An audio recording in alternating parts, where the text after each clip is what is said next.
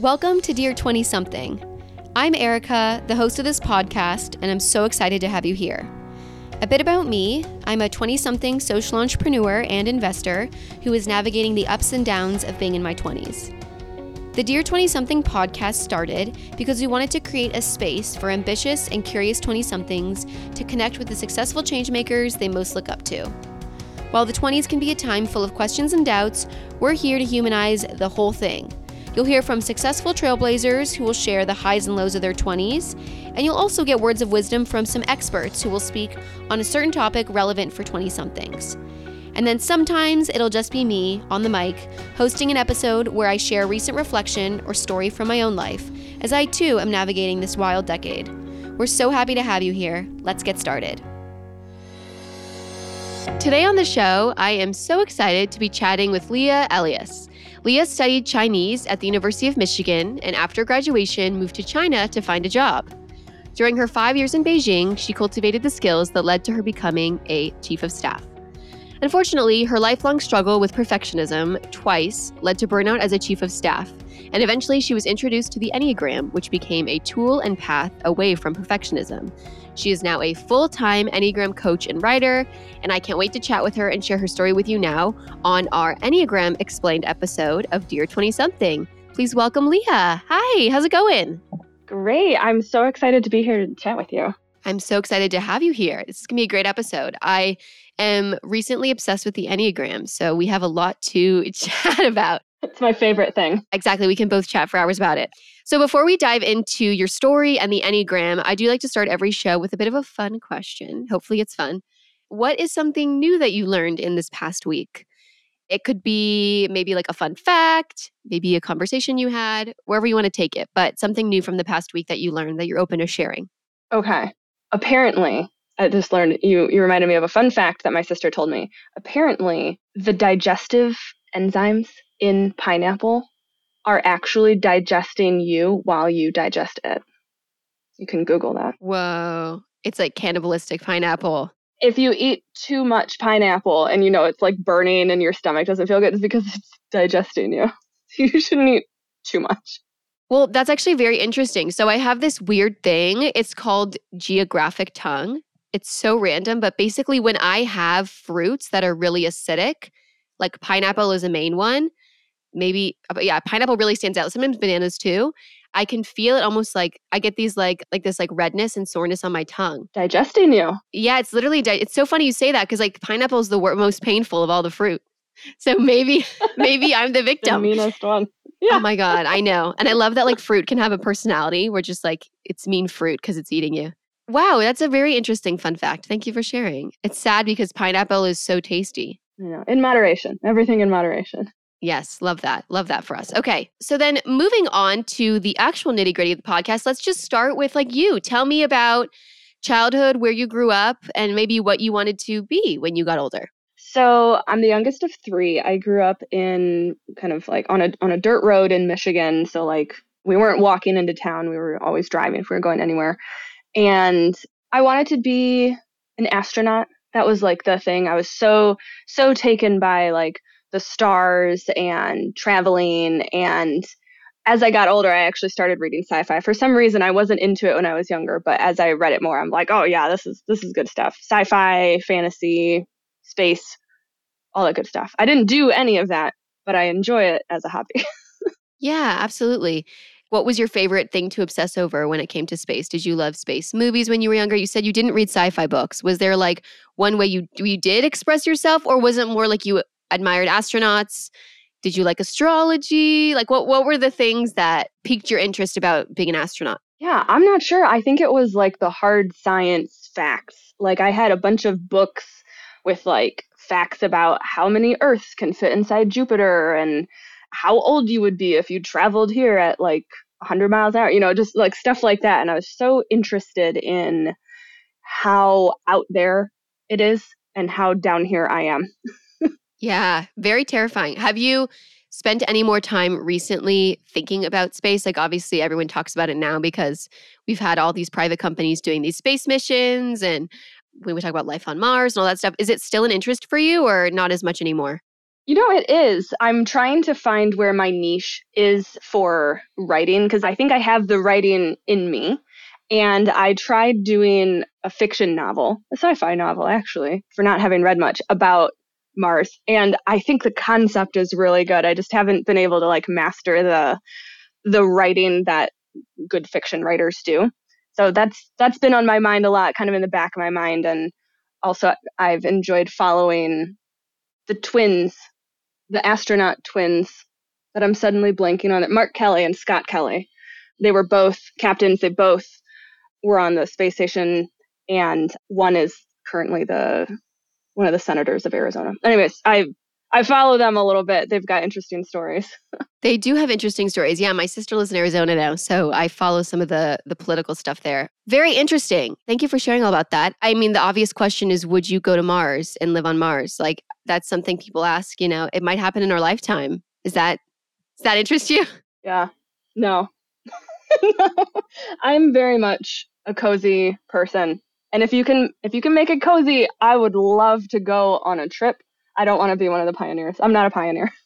That's so fair. That's so fair. And tell me about this book. I feel like we just skipped over that and I'm just like, wait a sec, wait.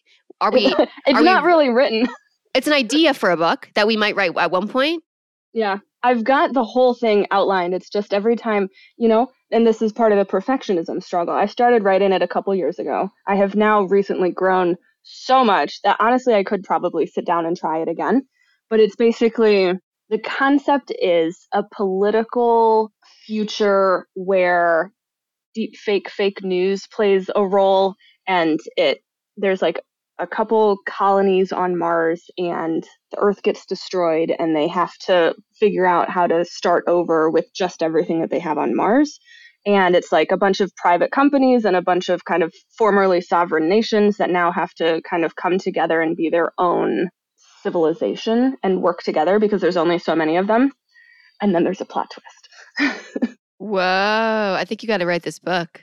I think it's a great idea. I just, this is what I'm telling you. So, perfectionism is like every time I sit down and look at it, I go, it's not good enough. You should just give up. I should practice at it.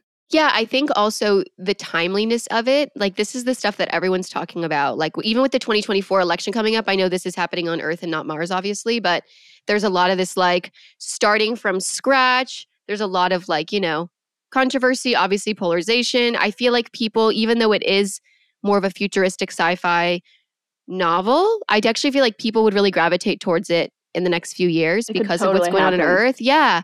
Here's my thought. I've always said, like, if I ever wanted to write a book, I would just pick like a really beautiful, cheap place to live.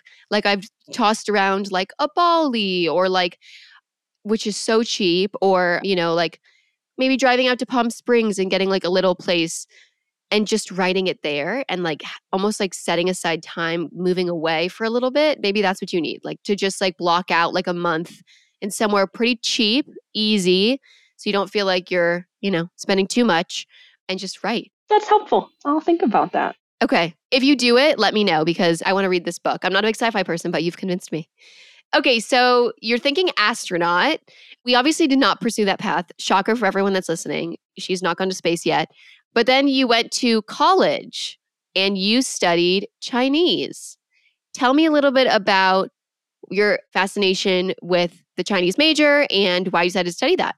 So I've always really enjoyed learning languages. I learned Spanish kind of along the way. I have a knack for languages. And so I had read once that Spanish is like the easiest language for English speakers to learn and Chinese is the hardest. And I was like, well, I've already learned the easiest. If I can just learn the hardest, then I can definitely do anything in between. So that was kind of my reasoning for it.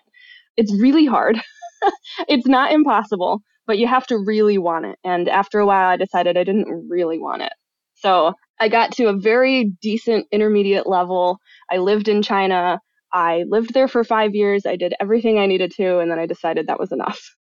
Was the original plan like you were going to spend a lot more time in China? Like you wanted to live there? Was it just that you wanted to really learn the language and then kind of go do your own thing? Like, or did you maybe not have a plan? Like it was just kind of like, I want to keep getting better. I don't think I had a plan. I wanted to prove that I could learn any language. And when I started really getting into Chinese, I was like, I should probably go to China. So I did a study abroad. I made a lot of friends. I saw it was like pretty easy to work over there as a as a foreigner. So I I just sort of did whatever came to mind and met a bunch of very interesting people and there's like an entire community of of expats there who are all very interesting and that made it pretty easy to live over there until I decided that I could I could have it easier if I could just speak the same language as you know the cashier at the checkout. Fair point. You, it's so funny you say that because I've studied abroad in two places, and they were England and Australia. Because I have the opposite view of you. Instead of challenging myself to learn the hardest possible language, I was like, what's the lowest hanging fruit? And the easiest thing I could do is the countries that speak English. And so that is what I chose. I'd love to do that. But I'm very impressed with you. I think that's awesome. And it's very brave to go do that, to go to a country where, I mean, of course, there are some expats, like you said, but people really, for the most part, do not speak your first language. But people do that all the time, right? We've got so many amazing immigrants in America. They do that all the time. But it's hard to imagine as someone who's been privileged enough to speak English in as my first language in an English speaking country. It's very cool. So, how was your experience in China? Tell me about like that first gig out of school after Michigan. What convinced you? I mean, it sounds like you made some great friends in abroad. What convinced you to go get that first job in China? Well, I don't want to admit it, but there was a boy. There's, there's, you know what? Often there's a, boy. there's a boy. we have to be honest about this, okay? If there's a boy, we have to talk. Being okay. honest. Okay. If I'm being honest, there was a boy. Did not work out. Did not become my husband. There became another boy. But I was I, I felt safe. I felt comfortable. I felt I could explore. He was, that boy was very supportive. He's from Chile. He's moved on. Everything's great.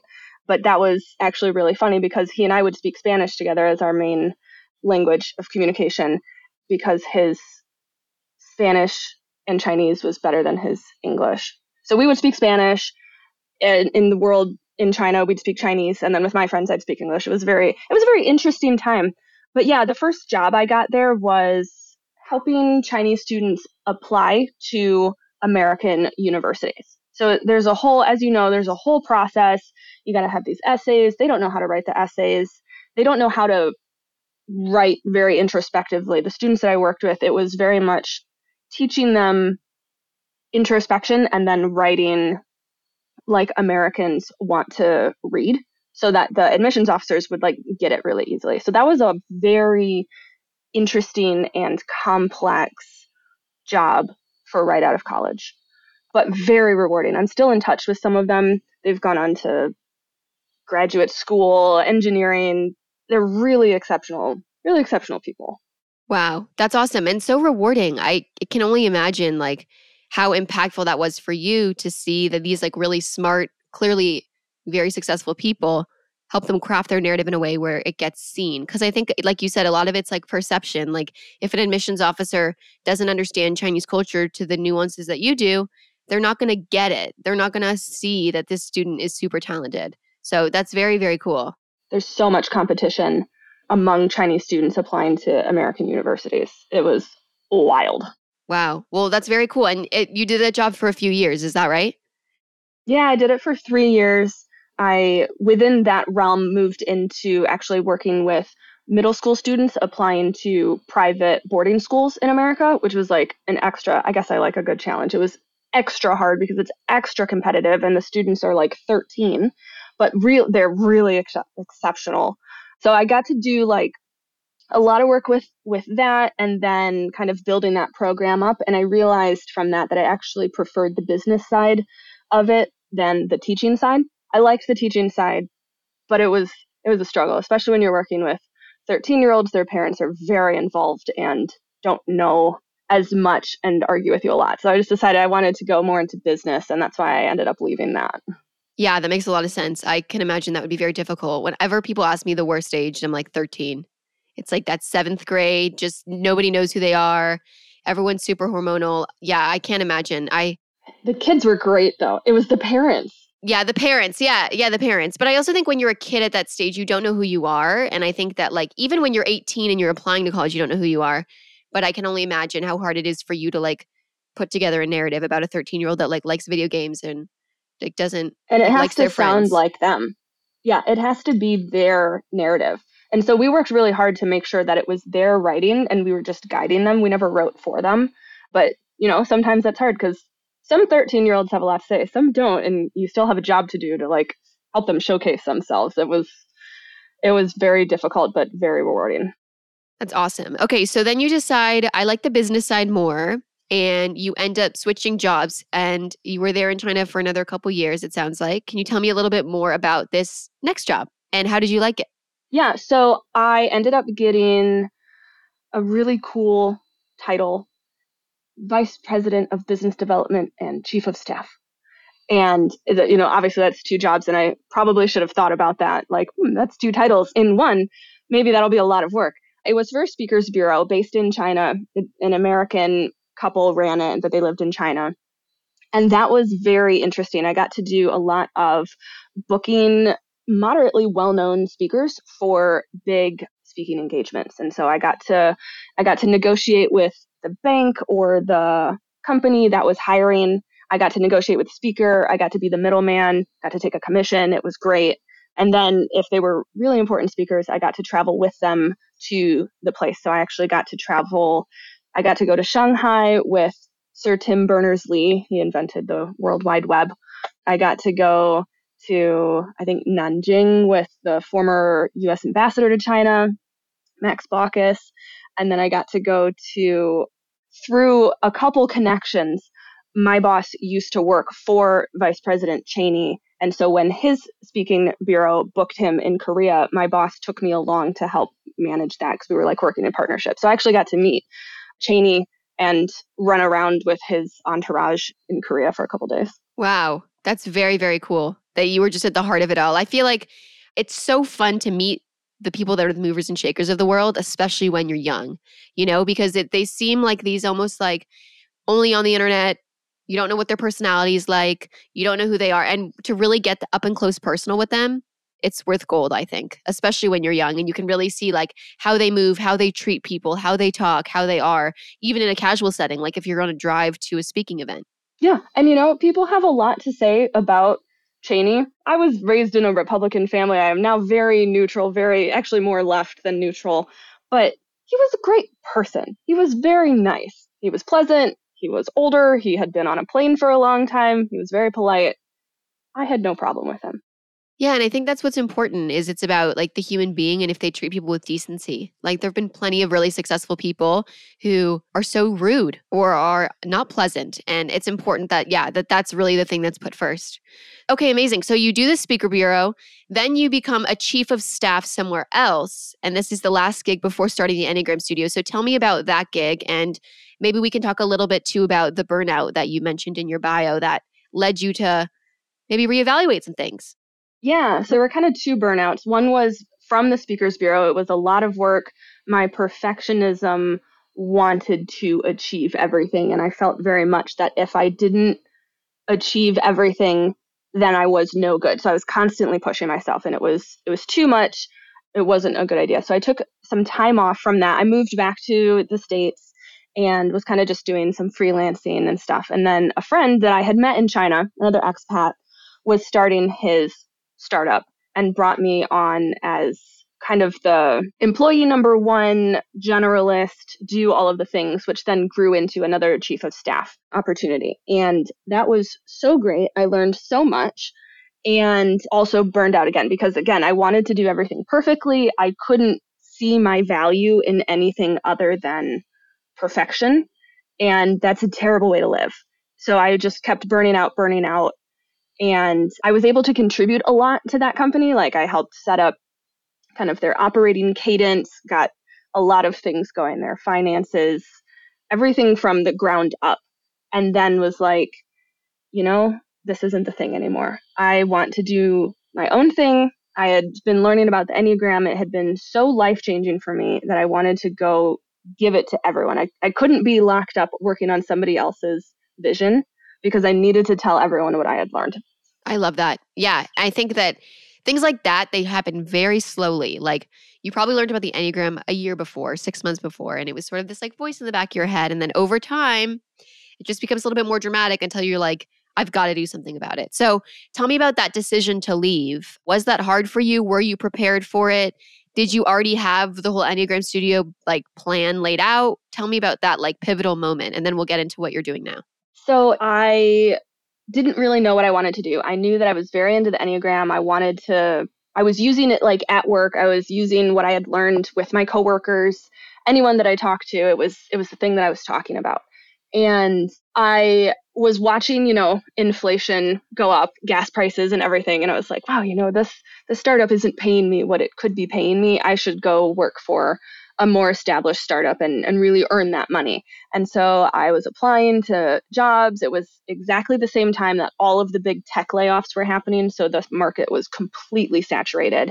And I got to the final, final round with a great company. And I really expected to work with them, but they kept not quite hiring me. And as I was waiting for them to make the decision, I was like, wow, you know, if they hire me, I'm afraid I won't want to do it because what I really want to do is Enneagram stuff.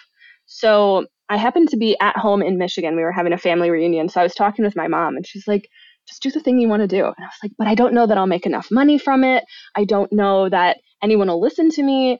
And she told me, and this has always worked for me, she said, okay, imagine that they've just messaged you and said, you've got the job, here's the offer. How, what's your initial feeling? And I went, crap. my feeling was, oh no, now I have to, now I have to decide. And she was like, well, that's not the right, that's not the right thing. You don't want to feel that way. So now imagine that you've told them you know, no thanks. I'm going to do Enneagram stuff. And I was like, utter relief. I, and I still feel relieved. Every day I wake up and I go, I am so glad that even though I'm not earning the money that I was yet, every time that I sit down and do this, it's meaningful. And I can do my own day. I can do my own life. I can boss myself, which I never thought I wanted, but it turns out I did. Yeah. Wow. Thank you for sharing that. And I think a lot of people also during COVID have really reevaluated their priorities like, I think this whole make all the money, work till 9 p.m., it's just not the ideal life anymore. I have friends right and left that are like quitting the corporate world and just like starting their own business. And maybe they're literally just consulting on the thing that they know about. Like, I know a lot about social media, so I'm just going to become like a social media consultant or a social media manager. Or I know a lot about the Enneagram and I love it and I'm going to start a studio or, you know, whatever it might be. Like, I want to be a TikTok creator and I love movies, so I'm just going to do TikToks about movies. Like, I think a lot of people are quitting the workforce. They want the flexibility and they know and they see the path to making their own money. And so I think, you know, your story's not uncommon. I think we're seeing this a lot, like just like across the board. And it's interesting, of course, to hear your lens, but I think that this is like a greater trend. Are you noticing that as well with the people in your life? Yes. In fact, this has been kind of funny because I've been trying to you know, use my connections and say, hey, do you want to book a team workshop? Do you want to do one on one? I can do all sorts of stuff. And I, I know it's valuable. And everybody agrees, but it's never quite the right time. And one one person in particular had just gotten a new job. She was really high up in this new startup. And I was like, oh great, you know, I've got an in with you. Can we do an Enneagram workshop and really get that going? And she said yes. And then a couple weeks later, she said, hey, you inspired me so much that I quit that job and I'm starting my own consulting company. And I was like, I'm so happy for you. Darn it. I really wanted that workshop. but like, yeah, I, a lot of people that I talk to are like, tell me more about how you quit your job. And like, that's maybe I should become a consultant in that. Well, you could do both for now, you know, while Enneagram's taking off. Like, because I think, right, I mean, obviously there's like these larger psychological trends that are like we had the languishing for a while, and then we had like the great resignation, and then now we have this like quiet quitting. And there's all these like phrases that are going along. I really feel like this, like, there's like this underlying like actual quitting going on. And we do need people to talk about like doing it the right way. Cause like, you need to have an emergency fund and like you do need to have certain ducks in a row before you fully just quit something and you should have a bit of a plan tbd how extensive that is but yeah that might be an interesting maybe we've just convinced you to start a small consulting thing on the side you can you know well i have a couple tips if okay if let's your hear it audience would be interested in one definitely an emergency fund i would not have been able to do this if my husband and i didn't have an emergency fund set up I am a stickler for finance and, and everything. So I made sure I know exactly how much we spend each month. I know exactly how much comes in, how much goes out. And I have been learning how to really cut down the cost because I don't want to burn through the emergency fund. We could live like we were living, or we could get our cocoa puffs on sale, you know, get the get the really good discount. So have an emergency fund and then have kind of like a I don't know what the term is, but like a dead man switch where you go like, this is the absolute limit that I'll go to before I have to go back into the workforce and, and try again. Like if I cannot get this much money by this time, or if our savings drop to this amount, then I know that I need to go back and earn some money and then refigure out this plan. And so that's been really great for me to know that I don't have to do it perfectly. I can go get another job. Worst case scenario, I can go work at Starbucks for a couple of months and sort of get the cash and be okay while I really build this back up if it didn't work the first time. Yeah, that's such a great. I call it like the expiration date too, you know, like what's that deadline, dead man switch expiration date where it's like far in the future, I'll reevaluate. I'll see did I hit these, you know, three metrics or whatever they are, generated this much cash, have this many partnerships, this much whatever. I think that's so important. And then emergency fund, I think everyone is different, right? Like some people can only do 3 months, some people are 6 months, some people are a year. Is there like an amount that you've like feel like is really you wanted to give yourself like a full year or full 6 months or was it did not really work like that? It might be different too cuz you have a husband and so maybe he's able to support you a little bit as well.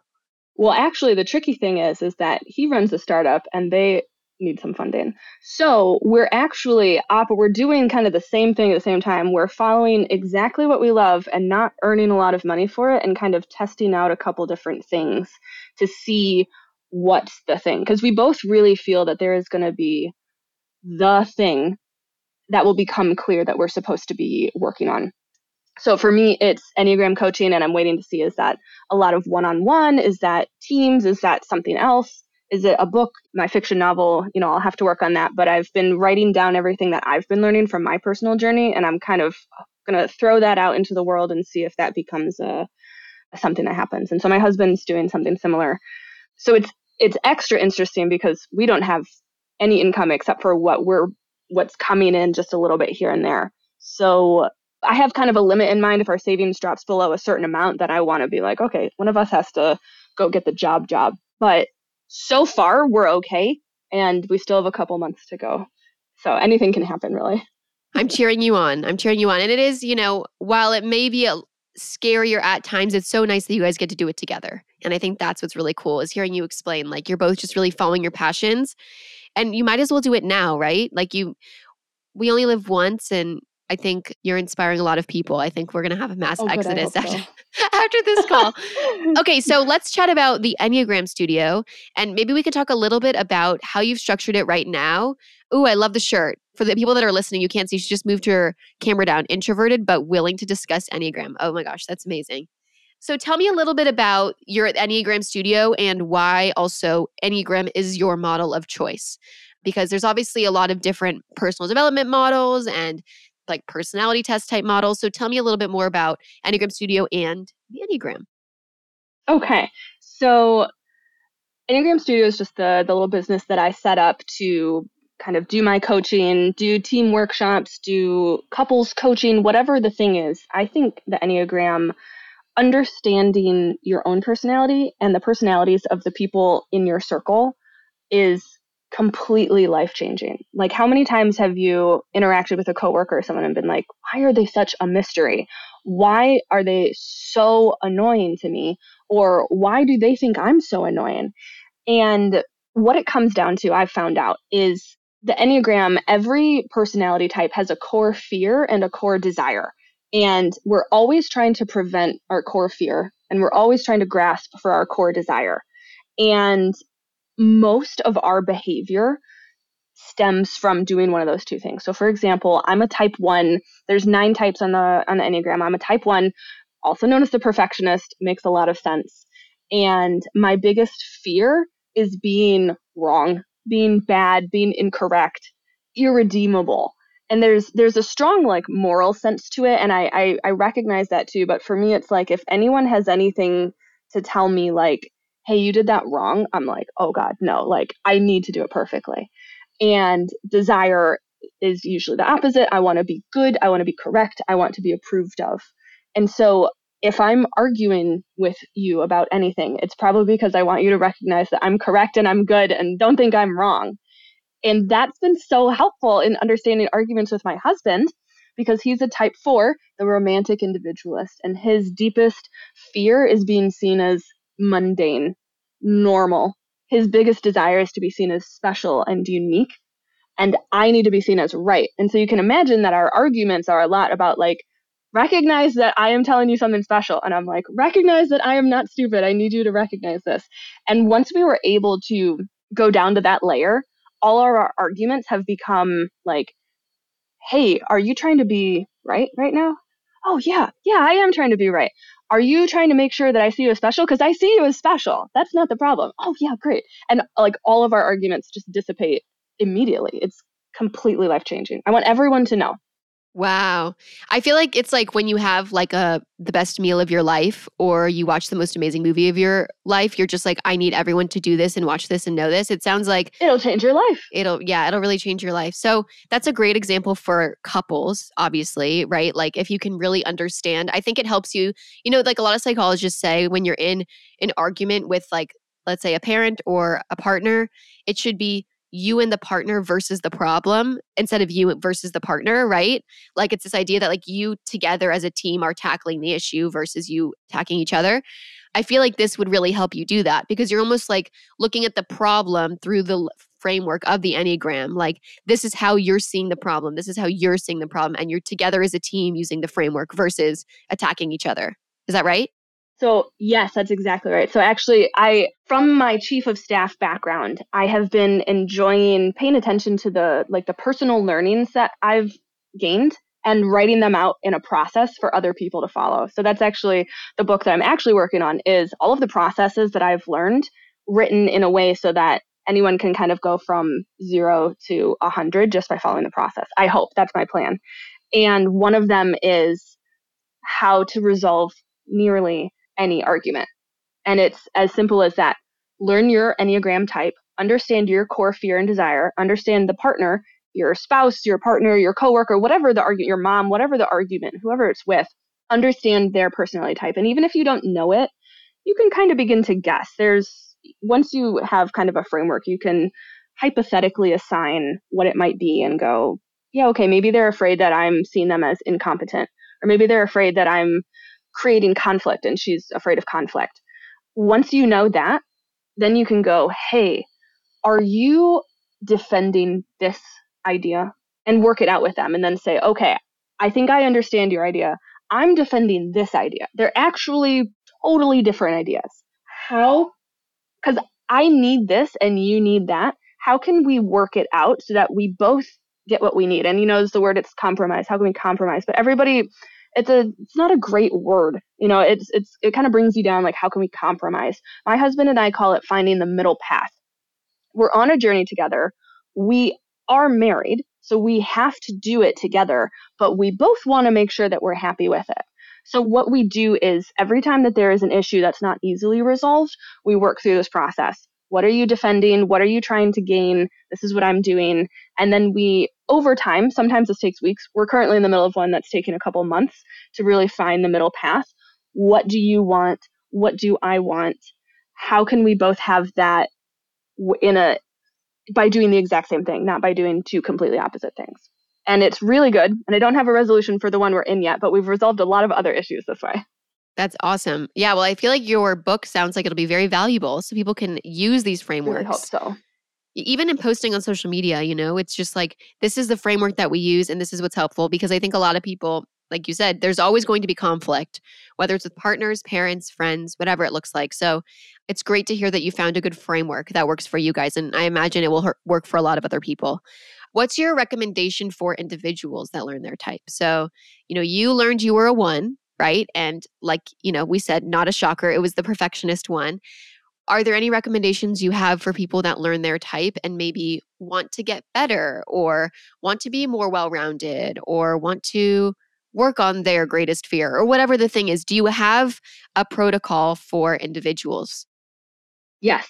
So there's like several amazing things about the Enneagram, and that is one entire way of looking at it is how can I grow personally? I am the perfectionist. I have these negative tendencies, but if I use them in a healthy way, they're a huge blessing to the world. I, as a type one, have an eye for detail, organization. I want things to be good. I have an ideal and I have the motivation to go after it. if I overdo that, it's going to stress everyone out, including myself. I'm going to burn out. My coworkers will be mad at me because I'm constantly harping on them. But if I learn how to use it and express it in a healthy way, it becomes extremely helpful. I can solve almost any problem just by like really looking at it and thinking about it and going after it. I can help people organize things. I can organize personal growth into processes that then people can follow. So the Enneagram is, some people call it like a GPS to personal growth. I think of it kind of like a, a syllabus. You know, in college, at the first day you get the syllabus. This is what we're going to be working on this semester. We're going to be working on these negative tendencies. We're going to be working on growing these strengths. And we're going to work on building in these extra, you know, whatever you want to add to it. And the Enneagram, every type has kind of like the healthiest level that you can be at and the unhealthiest. And most people are in kind of the average.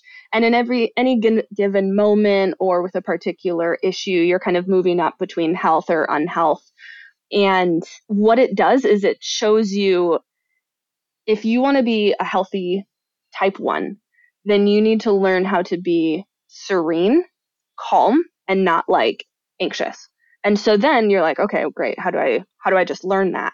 And I don't actually have like the perfect framework for this because it kind of just came in in in fits and spurts. But as I've as it's been revealed to me that certain things I'd been believing were not true, like I have to do everything 150% or I'm no good. Like that was a rule that I was following. As that began to be revealed to me, and I went, oh, wait, that's not true, I would practice going, well, what if I just give 95%? that's still really good. Nobody could complain that I gave 95%. And just see, was it fine? Yeah, it was fine. Everybody was happy. I was creating all of this extra stuff on top of myself. And as I let that go, everything began to open up. I began to see, okay, so if, if that was a lie, maybe this other thing was a lie. And maybe doing something over isn't a failure, it's doing it better the next time. And just sort of learning how to use my perfectionist quality for good and not evil. And so every type has that path for them. Every type has a gift, and it's probably your biggest struggle, but it's also your biggest gift. And the Enneagram shows you how to shift that so it becomes good and not a struggle. Yeah. It's so interesting to hear you talk about it in the context of being a type one as well, because when you hear perfectionist, like you might have your own biases around it, but when I hear it, I'm like, oh wow, like she crushes it. Like she does so much. She's, but I can see how at an extreme that can be crippling and that can be a problem. So I will reveal in this moment my type, and then I would love to hear if you have any thoughts on it. Oh, I uh, will. okay. I think a lot of our listeners, so I do bring on a lot of like entrepreneurs and like people that work in business. And so I've seen, as I'm sure you have too, especially a lot of founders tend to be a type three. And that is also my type. And so I'm a three wing two because I know the two is like the helper. And a lot of what I do is through the lens of like impact and selflessness. I try at least. So yeah, do you have any thoughts on the three? Any anything you want to share? Yeah. So, well, first I noticed that the podcast is part of your two. I mean, you're using your three motivation and drive to get it going, but the two, you're you're really offering something to a specific group of people. And so I, I highly recognize that as a two, and I think it's really great. the three is the successful achiever. And so they're motivated by being successful and looking successful. And so that's part of the struggle for threes is they know how to, especially three wing twos, know how to read people, know how to understand their body language, and know how to kind of chameleon shift into what's the right thing for this group of people? How can I fit in and show off here? And it's not necessarily a bad thing, it's a very useful skill. But it can become tricky when you don't know who you are anymore threes sometimes get lost in being the person that they think everyone wants them to be. And then they struggle to learn who they really are. So that's part of the struggle for threes. They also they want to be successful. They want to climb the ladder. They want to show whatever their measurement is for success. They want to show that. But if they can't achieve that they might pretend. And that's also part of the chameleon is like they might drive flashier cars or do something just to kind of show like look i'm i'm being successful but on the inside they're feeling really bad. So one of the weaknesses that threes struggle with is this issue of deceit and every type has an issue. Mine is resentment. Twos is pride. Threes is deceit. And they're kind of deceiving themselves because they don't really know who they are and they're deceive they might be deceiving people around them by saying like look i'm this but i really just am doing this because i need your help and i'm making it sound awful but threes are really great no no I just, no i just wanted to get to the very like important stuff i appreciate it no i love it this is very interesting i'm like i'm obsessed with all this like self awareness, personality stuff. And I also think for me, like there are parts of the three that really resonate. And then there are parts of the three where I'm like, I don't know. Like, yes, I agree. But for me, like I drive a Toyota Camry and like I will never buy a flashy car, you know? Like I'm just like, I don't really ever wear makeup, you know? Like, so there's parts of it where I'm like, but I do care a lot about success and achievement. And it's like I put my career first and I'm very ambitious. And I, that is definitely like how I come off, I would say. Like I have a podcast, you know what I mean?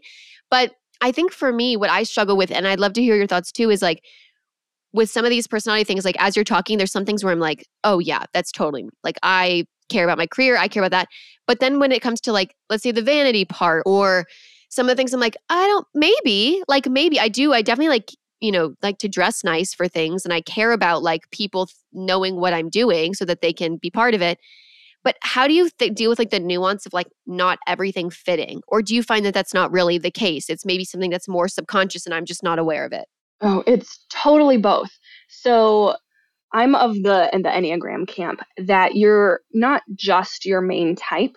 The kind of traditional thinking is you're the one type and then you use one wing. But I'm I follow some coaches who are more of the you are your main type. You have access to both of your wings. So you have a four wing that probably shows up, but you don't notice it as much, or you might push it away because you're not sure what to do with it.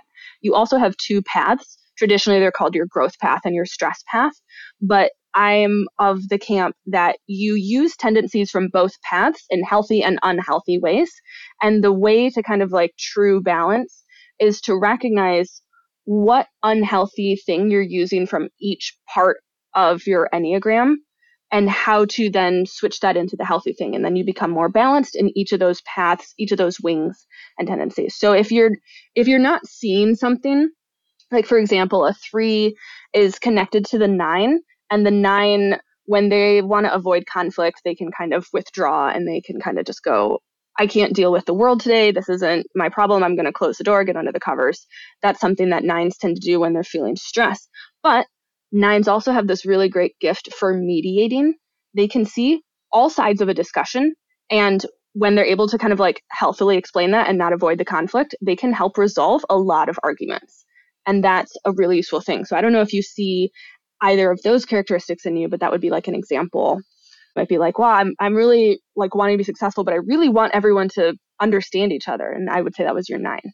Yeah, I want everyone to understand each other, but I also would say I'm not conflict avoidant. Like I'm very much like this is I'm like super honest, so I'm like this is what's going on. Like that you know, I don't understand this or this isn't very nice or whatever. I'm very very forward.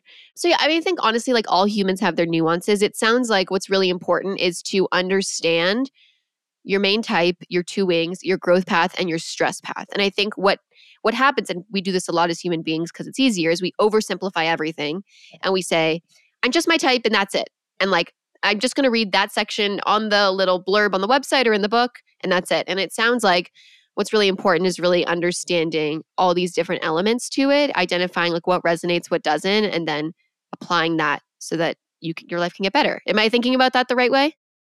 Yes, exactly. Because every person has their type, they have their wings. They might choose based on things that have happened in their life. They might choose tendencies from different paths or different wings. Their parents influence them. I see both my two wing and my nine wing. My mom is a nine, so I see like my cozy withdrawal tendencies because I watched her do that. I watched her handle stress that way and went, yeah, I like that. I can do that. And it's part of me naturally, so I just go towards it naturally. And then my dad is a type one. He's also a perfectionist. And so a lot of the things that I care about and think really matter are the things that really matter to him. But my mother in law is also a type one, but she looks completely different because she's had a completely different life. But when we all get together, she and my dad get along really well because they understand each other. That's so awesome to hear. Yeah, I'm very curious about this stuff. I also think the family dynamics, which you just mentioned, so interesting. Yeah, and that like families tend to cluster like around a certain few numbers. Is I mean, at least that's my family. Is that what you found? Yes and no. My family does. My my parents are a 1 and a 9 and then the three kids are a 3, a 9 and a 1. So all connected, all related to each other on on the Enneagram. But my husband's family is a, the parents are a one and a five, and the two boys are an eight and a four. So there's like they're all connected. The boys are all connected to their dad's five in a way. The eight's connected to the five, and the four's got a five wing. So I think that there's a connection there, but technically, it's not genetic, and it's only half nurture. So it really could go any way. But I I am interested in diving into that more and seeing if there's really more. My mom is an identical twin, She's a nine. Her identical twin is a five. And I thought that was very interesting. They are very similar, but they are totally different. Wow. Yeah, I feel like even part of this too is like mapping out the family history. Yeah. I actually want to do like a genealogy of like, so tell me about grandma. What were her fears? I, I think she might be a six. How did that affect you? How does that affect me? How will that affect my kids? Yeah, I'm like sitting here like with my business brain. I'm like trying to come up with like all your different revenue paths. I'm like, okay, you could do it for Oh, individuals, you could do it with families, you could do it for couples. I'm like trying to get through. I'm like, okay, that works. Newly engaged couples, premarital counseling. I'm offering that to my my cousin. She just got engaged. They're they're a one and a four, just like me and my husband. So I'm like, let me take you under my wing. Let me tell you everything I learned. Help you avoid as many problems as possible. I love it. Also, take me under your wing. No pun intended, because we're talking about wings. Um, Ah, yeah. Okay, well, I could keep chatting with you about this for a long time. Thank you so much for your time. I do have one final question for you that we ask all our guests. I'm sure the obvious answer is take the Enneagram, but if you have, let's say we're not going to make it Enneagram specific, if you have one piece of advice for all 20 somethings, what would that one piece of advice be? I would make it Enneagram related because I think it's the highest ROI. It's the least amount of work for the highest ROI. And so my my suggestion would be learn your Enneagram type. I can give you a link for your show notes if you want for like a free test. The tests are okay. They're like 50% accurate. It'll give you kind of your top likely numbers and then you really need to do the reading to understand like is that me is it not you can book a session with me or any enneagram coach if you want kind of like an expert opinion on the nuances between the different numbers but learn your type learn your core fear and desire and then start thinking how is that popping up in my current life how did it pop up in my past because you're actually going to be able to heal a lot of stuff from your past by visiting old memories even though it hurts a little bit and going oh, I was desperately trying to avoid my core fear here. And that's why I did that thing that I hate that I did. And now I can go back to like mom and be like, Mom, you know that one argument? I am so sorry. I could not explain to you how desperately I needed this thing. And then she's able to go, Wow, I couldn't explain to you how much I needed this thing. And just you'll be able to heal past memories and you'll be able to make better choices once you understand why you do the things that you do. It's going to change your life. I can't wait. I want everyone to know. That's why I quit my job to do this all the time. I love it. You're a great saleswoman, I will say. You're good at the Enneagram. You're also good at selling what you do. And also, like, back to the pitch for quitting your job. If you're so passionate about it, like, clearly you just ooze passion for this and you really believe in it, people are going to jump on board. And I'm sure everyone listening to this is like, you know what? Okay, I'm done. I'm sold. I'm going to, I'm going to learn about this Enneagram, you know? So, right. um, Give me a call. yeah, yeah, exactly. Give her a call. And we'll obviously link everything in the show notes if you want to chat with her more. Thank you again for being here. This was so fun. Thank you. I could talk about it all day long. I really appreciate the chance. Of course, of course. And what's your shirt again? What? Introvert but willing to discuss the Enneagram, right? Yes, I made it. It's on my Etsy shop. It's totally just a cheap shirt, but it makes me laugh. It's so good. It's so good. introverted, but I'll discuss the Enneagram. So good. Well, thank you so much for being here, and I hope you have a great day. Thanks, you too. Thank you so much for listening to this episode of Dear 20 Something. If you enjoyed it, you can give us a follow over at Dear 20 Something on Instagram or subscribe here or anywhere you get podcasts.